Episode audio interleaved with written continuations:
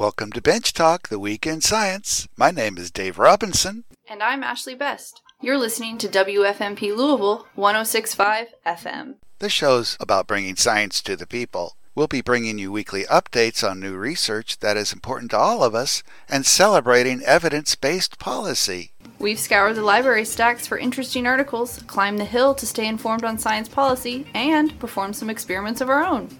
We're here as a conduit of all things science. So, let's get started. Oh, we've got a great show for you today. We're going to start with some good advice from local nurse Wendy Sharp on how to shop at local stores safely and ethically in this age of coronavirus. And then we'll hear from J. Scott Miller about what planets and meteor showers we can see in the night sky this month. Remember, you can still venture out into your backyards. And then we'll end the show with a rebroadcast of a public domain interview recently featured on the Groks Science Radio Show. This interview is about something we're all straining to do these days how to properly interpret graphs and charts. But first, Wendy Sharp. Now, Wendy is a registered nurse. She's been working in the area of home health for the past 30 years. I first met Wendy Sharp at a local healthcare meeting back in 2017, and since then I've always been impressed with her intelligent thoughts about a whole variety of topics. She's got tons of experience in patient care, clinical management, and education. She provides quite a bit of training to clinicians and is particularly interested in improving the hospice experience. For today, I asked Wendy to discuss one of the most challenging topics facing all of us in this age of COVID 19 going to the store to buy the necessities of life. That used to be so easy, and now it's so challenging. Take it away, Wendy Sharp. Hi, this is Wendy Sharp. I'm a registered nurse, and I was asked by my friend Dave to do a little recording for you guys. And I'm going to share with you some thoughts I have about store safety because this comes up with a lot of my non medical friends. And I know that we're all out there moving around as little as possible, and we want to be safe when we do that. So, here are my thoughts about store safety. Some of these stores are going to stay open for essentials like grocery and hardware stores, and you're going to probably end up in a store several times before this is all over. So, what should you do? Well, first, when you get there. When you pull into that parking lot and you're looking around at the number of cars in that space, think about how big the inside of the store is. If there are seven cars in a dollar store parking lot, that's probably a crowd. Uh, if you think about Walmart or Lowe's, it's a whole lot bigger area, so they can handle a lot more volume of people. But if you walk in and you look over the registers and they are packed and people are lined up, then I would just walk right back out and pick another time to go shopping. Next thing I hear a lot of talk about is hand hygiene versus gloves. So, healthcare professionals are used to wearing rubber gloves to make sure they are not infecting people on the job. Gloves are not magic, okay? Your skin protects you just as well from the virus as gloves. And I know some folks feel they are unable to avoid touching their faces but that when they wear gloves, they remember, and that's fine. Uh, you might think about if you have cotton or work gloves, you could use those without wasting the medical gloves that are needed by healthcare professionals.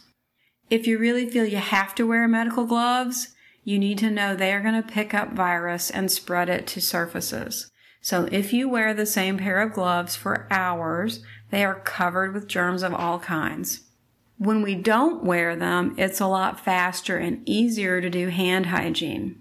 So my recommendation for your hand hygiene when you're shopping is to do this. Before you go in, after you get out of your car, but before you walk in the store or touch anything, do some hand gel to clean your germs off of your hands and protect other people. So before you even put your hands on the cart, clean your hands with gel. Now, if you've been wiping down your cart, you know, you are just moving those germs around and probably getting them on your hands anyway. So if it makes you feel better to wipe down your cart, you can. But before you touch that cart, you need to be sure that you've cleaned your hands really well. Once you get into the store, Try not to touch an item unless you're committed to getting it. Now, obviously, if you pick it up and realize that's not what I want, you can put it back down and I'm not expecting you to feel guilty, but avoid picking up lots and lots of things if you don't have to. Don't touch your face at all while you are in the store. If you have allergies and you might need to deal with itchy eyes or nose, I would carry a hanky or a pack of tissues with you so that if you have to touch your face, you are doing that uh, through a tissue. If possible, hand gel before and after you deal with that itch. If you are wearing layers or a loose shirt, you may be able to wipe your itchy face with the inside of your shirt. If you have to wear medical gloves to feel safe, they should be discarded after each use. They are thin and not designed to be washed and reworn. After you complete your checkout, you should consider your hands to be dirty. So is your credit card, by the way. That's getting handled a lot. I've elected not to try and wipe mine down every time I use it, but rather I think of it as contaminated all the time. And so while we're social distancing, I'm just cleaning my hands every time I handle my card. So now you've got all your stuff back in your cart and you're making your way out into the parking lot. Push your cart, carry your bags out of the car and get them loaded. Open your car door with dirty hands, but once you get in, you want to hand gel up before you touch any surfaces inside your car. So kind of like your shirt, the inside is your germs and the outside is other people's germs. When you get your stuff home, you probably don't have to wipe it all down unless you are super susceptible. I would just put it away and then wash your hands. Obviously, any food you eat raw should be clean before you eat it. So just a note here about microbiology. Porous surfaces are much less likely to transmit viruses or any microbial disease than smooth surfaces. And the best way to visualize this is to think of whatever the item is and whether or not a drop of water would stand on the surface or be absorbed into it. So anything you would normally think of as being wipeable that you would wipe down rather than tossing it in the washer is something that viruses and bacteria are more likely to remain on the surface of, ready to be picked up the next time someone touches it and then carried to that person's eyes, nose, or mouth where something like cloth or paper will draw the virus into its fibers where it will likely dry up and die, or at least be unable to pass from that location onto somebody's hand or another surface. You are not going to absorb pretty much any dangerous organism through the skin of your hands unless you have an open wound. It is only the wet tissues that allow those organisms to take hold. So here's another visual for you. Seeds. Seeds need moisture and the ability for their roots to burrow in. If you are the field for this crop of viruses or bacteria, your skin is like concrete and your eyes, nose, and mouth are fertile soil. I consider the skin to be an unsung hero among the organs of the body. It is our first line of defense against getting ill.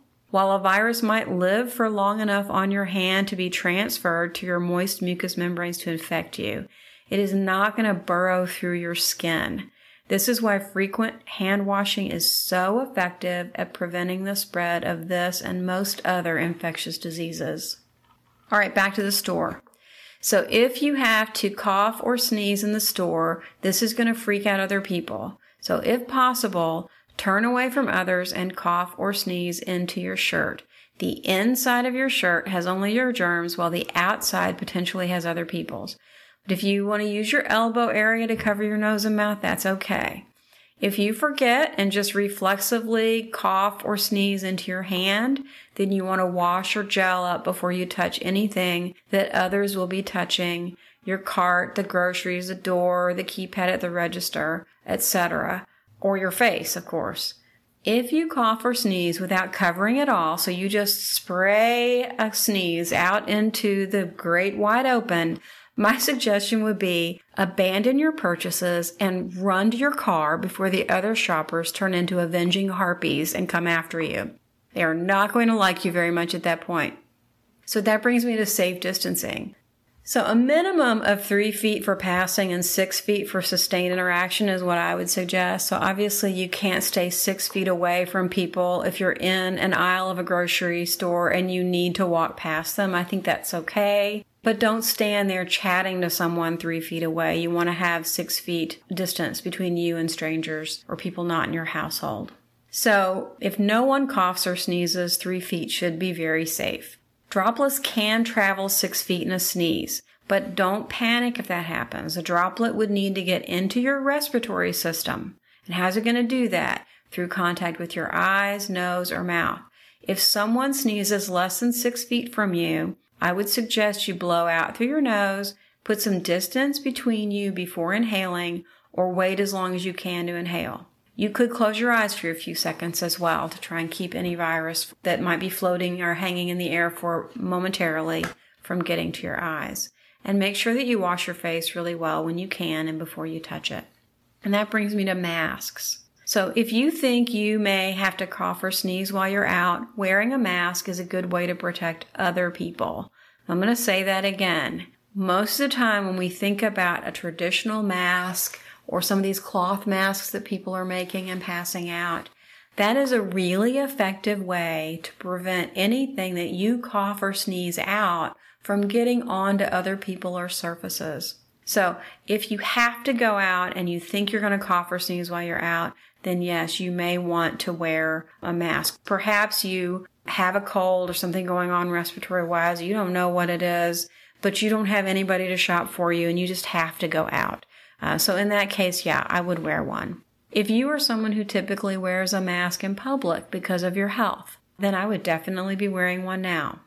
If you are healthy and wearing a mask, I just want you to know that somewhere in your community, there are nurses and other healthcare people who are being told there aren't enough masks for them to wear continuously on the job, and that the responsible thing for them is to only wear them when caring up close and personal for people who are actively coughing and sneezing or suspected of being infected. You should know that studies show people who try to wear masks for extended periods of time tend to touch their faces more than those not wearing them. If you are wearing a mask to protect you from droplet borne viruses like COVID 19, you also need to be wearing eye protection. People who are infected or suspected of being infected should not be out in public. We know there are folks who are sick and asymptomatic, but as long as you maintain distance from them, you are unlikely to catch the disease from breathing without a mask in the same store they are in. Again, if you are in a high risk group, Avoid going out and wear a mask if you have to. Not sure if this helped anybody or not, but it was on my mind. Everybody needs to just stay well and listen to Andy and love each other.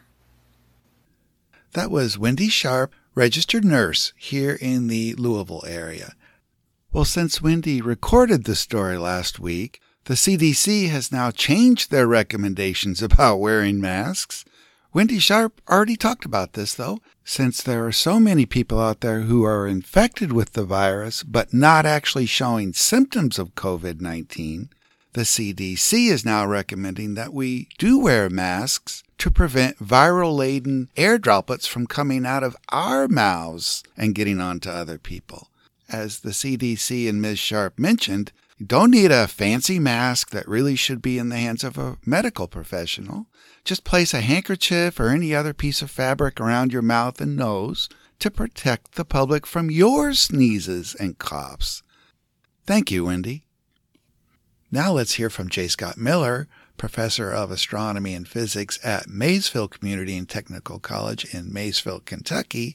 He'll tell us about what we can expect to see in the night sky this month. Take it away, Scott. Scott here. April invokes thoughts of warmer weather, though, as older Louisvillians will state, hectic weather can also be the norm in the area. The tornado outbreak back in 74 still is etched in the mind of many of us living at that time. Still, warmer weather does tempt one to linger outside in the evenings as the stars begin to shine. So I head out myself and take a look around. Getting out in early twilight, a bright star-like object still catches the eye in the western skies. Venus still outshines the real stars in the sky, so bright seeing it in twilight is really no challenge. Venus has moved closer to us in its orbit around the sun. From our point of view, each day allows Venus to slip closer and closer to the setting sun, setting earlier and earlier in the evening as it does so. But for the moment it also serves to help find directions, as it is nearly west at present. So starting with the western sky, more stars began appearing, and before too long some recognizable patterns began to emerge as I scan left to right from that particular point. With the coming of darkness, Orion is still easy to spot. Dominating the southwestern sky as darkness falls, alignments of stars making it up can help us find stars in other constellations. The three belt stars send the eyes westward to the bright star Aldebaran. Aldebaran marks the fiery eye of Taurus the Bull. The tight, V shaped group of stars that include Aldebaran mark the face of the bull, with extensions of the arm of the V leading to two stars marking horn tips.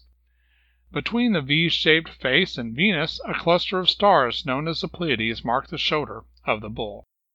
Returning to Orion and his well known belt of stars, a line going in the opposite direction as before leads us to Sirius, the brightest star in our night skies, though not as bright as Venus appears and the brightest star in the constellation, Canis Major, the big dog. The rest of the dog is an approximate rectangle of stars south of Sirius, bright enough to catch one's eyes in dark skies. Sirius is one of the corners. The shoulder stars of Orion can lead us to a bright star.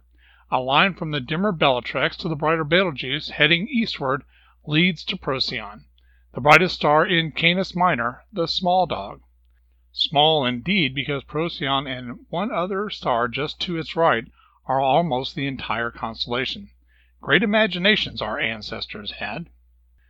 Back to Orion again for one more line drawing, this time going from Rigel, the rightmost and brighter knee star of Orion, diagonally through Orion to Betelgeuse and beyond.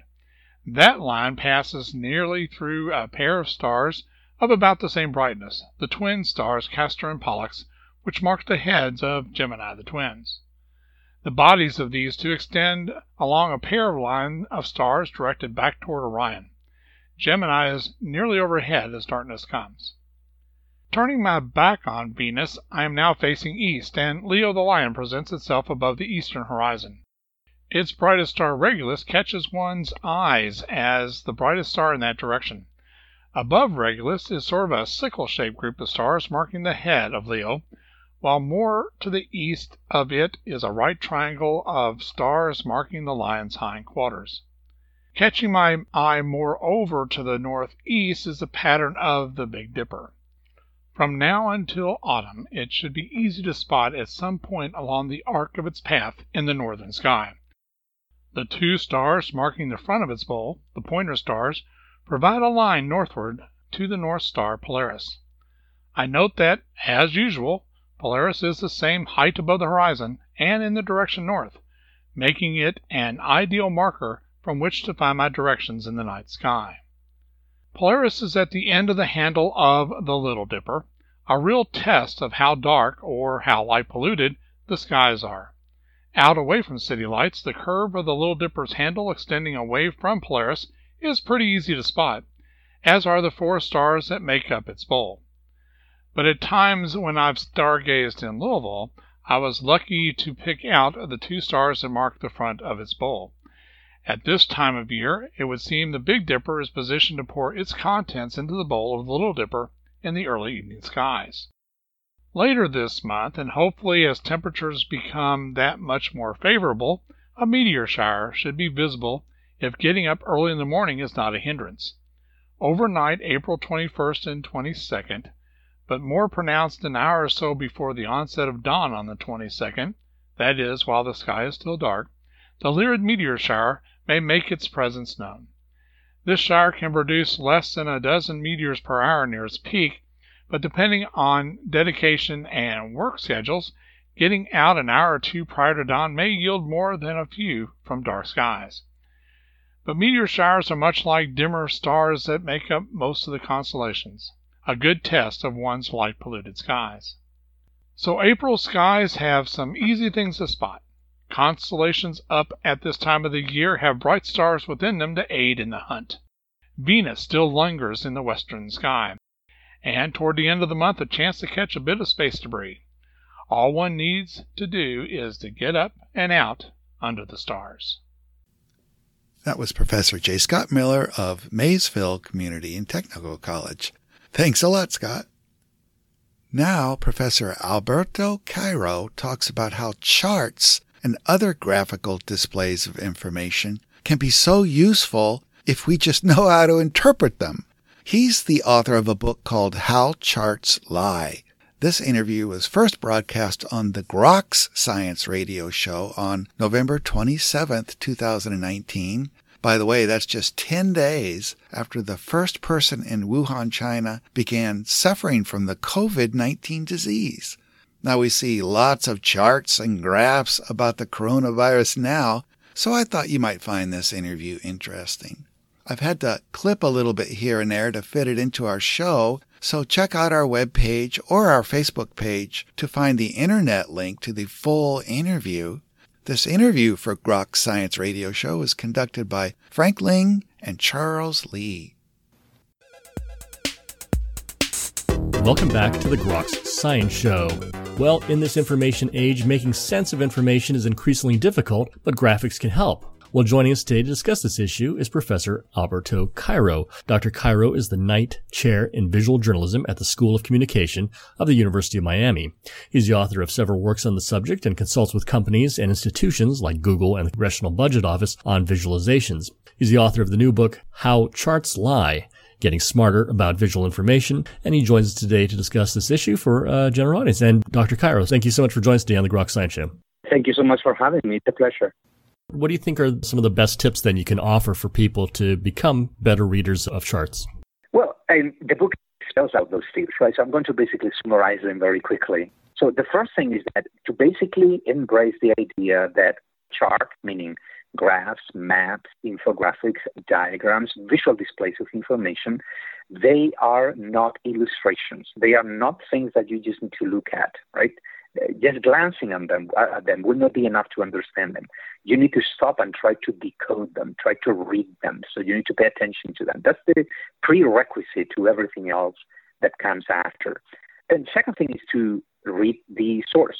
What is the source of the data? If a chart that you see on Twitter or on Facebook or a newspaper or whatever doesn't mention where the data comes from, where the information that is being displayed it comes from, distrust that chart, right? That period. There's no doubt about that. So any creator of charts, any designer of charts should try to disclose the sources of the data so readers can consult what those sources are and, and whether they are reliable and trustworthy.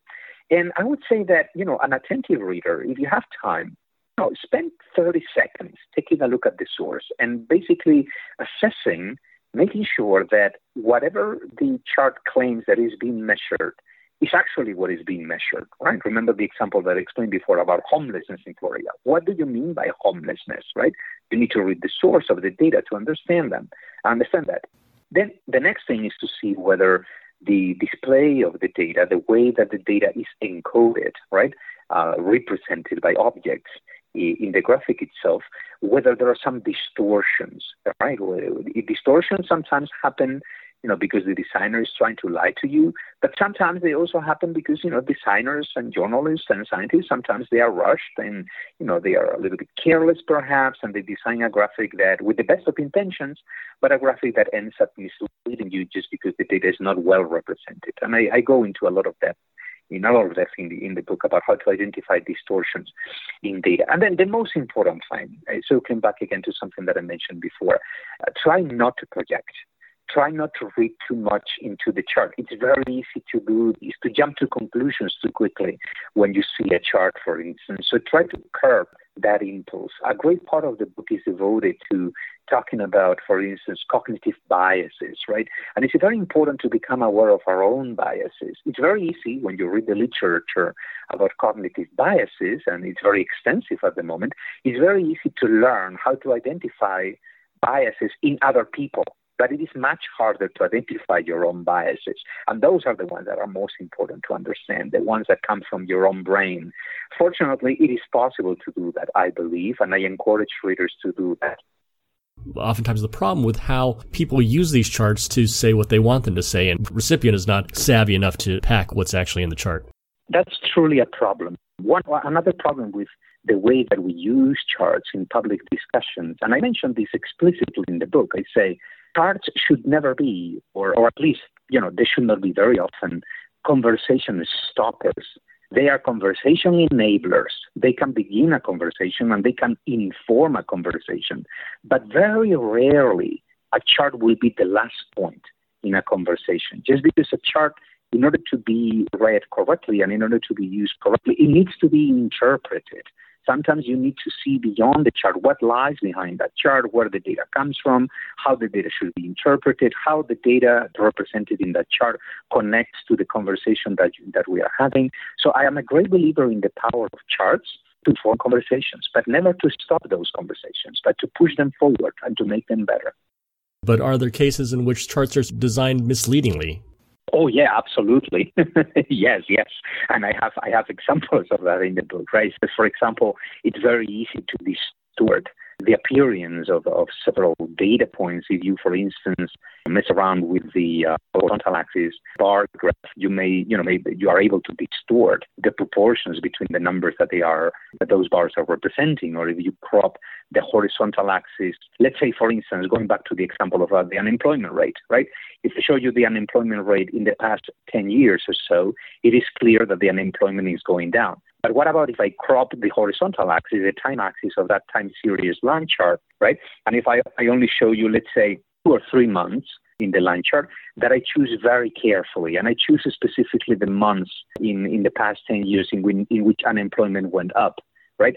That's very easy. That kind of, that, that, that type of cherry picking is very common when people want to mislead with, with charts. Or, you know, the way that we select the colors used in maps representing geographic patterns of data, if they are chosen carefully, you can greatly bias the perception that people may get from the data. So I try to explain you know, many different tricks that I have seen, I would say, propagandists and, and bad actors use more often. We were just talking with Dr. Alberto Cairo, his new book, How Charts Lie, Getting Smarter About Visual Information. And Dr. Cairo, thank you so much for joining us today on the Grok Science Show. Thanks so much for having me again. It was a pleasure. Thank you to Grok's Science Radio Show for allowing us to rebroadcast this interview from November 27, 2019. Check out our website or our Facebook page to get the link to the original interview. Well, that's the show this week. Thank you for listening to Bench Talk, the Week in Science. We think the world is a fascinating place, and science is a good way to explore it. Science truly empowers all of us. If you want to learn more about the show, go to our Facebook page. Just search for Bench Talk, two words on Facebook. Now, all of our episodes are podcasted on SoundCloud so just visit the station's website at www.forwardradio.org and scroll down to the program archives. That's www.forwardradio.org to listen to any of our old episodes. If you live outside of the Louisville broadcast area, you can still listen to us on live stream at that same website, www.forwardradio.org. This show is broadcast on WFMP LP 106.5 FM every Monday at 7:30 p.m. that's Eastern Time, 11:30 a.m. every Tuesday, and 7:30 a.m. every Wednesday. Thank you for listening to WFMP LP 106.5 FM, your grassroots, volunteer run, listener supported community radio station in Louisville, Kentucky where there is still a little room for evidence based rational analysis. Thank you.